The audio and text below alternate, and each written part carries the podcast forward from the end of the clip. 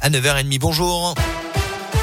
Bonjour Alexis, bonjour à tous. Et à la une de l'actualité, le retour du masque à l'école primaire dans le Puy-de-Dôme et l'Allier, une mesure qui s'applique à partir de ce lundi sur l'ensemble des écoles primaires du territoire, même dans les départements pourtant en dessous du seuil d'alerte fixé par le gouvernement et les autorités sanitaires. Un grave accident de la route hier soir à Maringue dans le centre. Un véhicule avec quatre personnes à bord a violemment percuté une fontaine pour une raison encore indéterminée. À bord, trois hommes de 23, 27 et 32 ans, une jeune femme de 20 ans également. Un bilan de quatre blessés dont deux graves, une L'enquête est en cours. Il avait fauché en voiture une piétonne à Montluçon en avril 2019, poursuivi pour homicide involontaire. Un habitant de 37 ans a écopé d'un an de suspension du permis de conduire et 200 euros d'amende. Le parquet avait demandé une peine de prison assortie du sursis. Il avait causé la mort d'une sexagénaire qui se promenait sur le trottoir. Dans le reste de l'actualité également, c'est un procès en appel très attendu qui s'ouvre aujourd'hui à Paris, celui des soupçons d'emploi fictif du couple Fillon.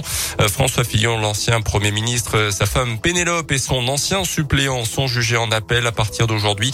En première instance, l'ancien chef du gouvernement avait été euh, condamné à 5 ans de prison dans deux fermes et 375 000 euros d'amende. L'affaire, on s'en souvient, avait sabordé ses chances à l'élection présidentielle de 2017.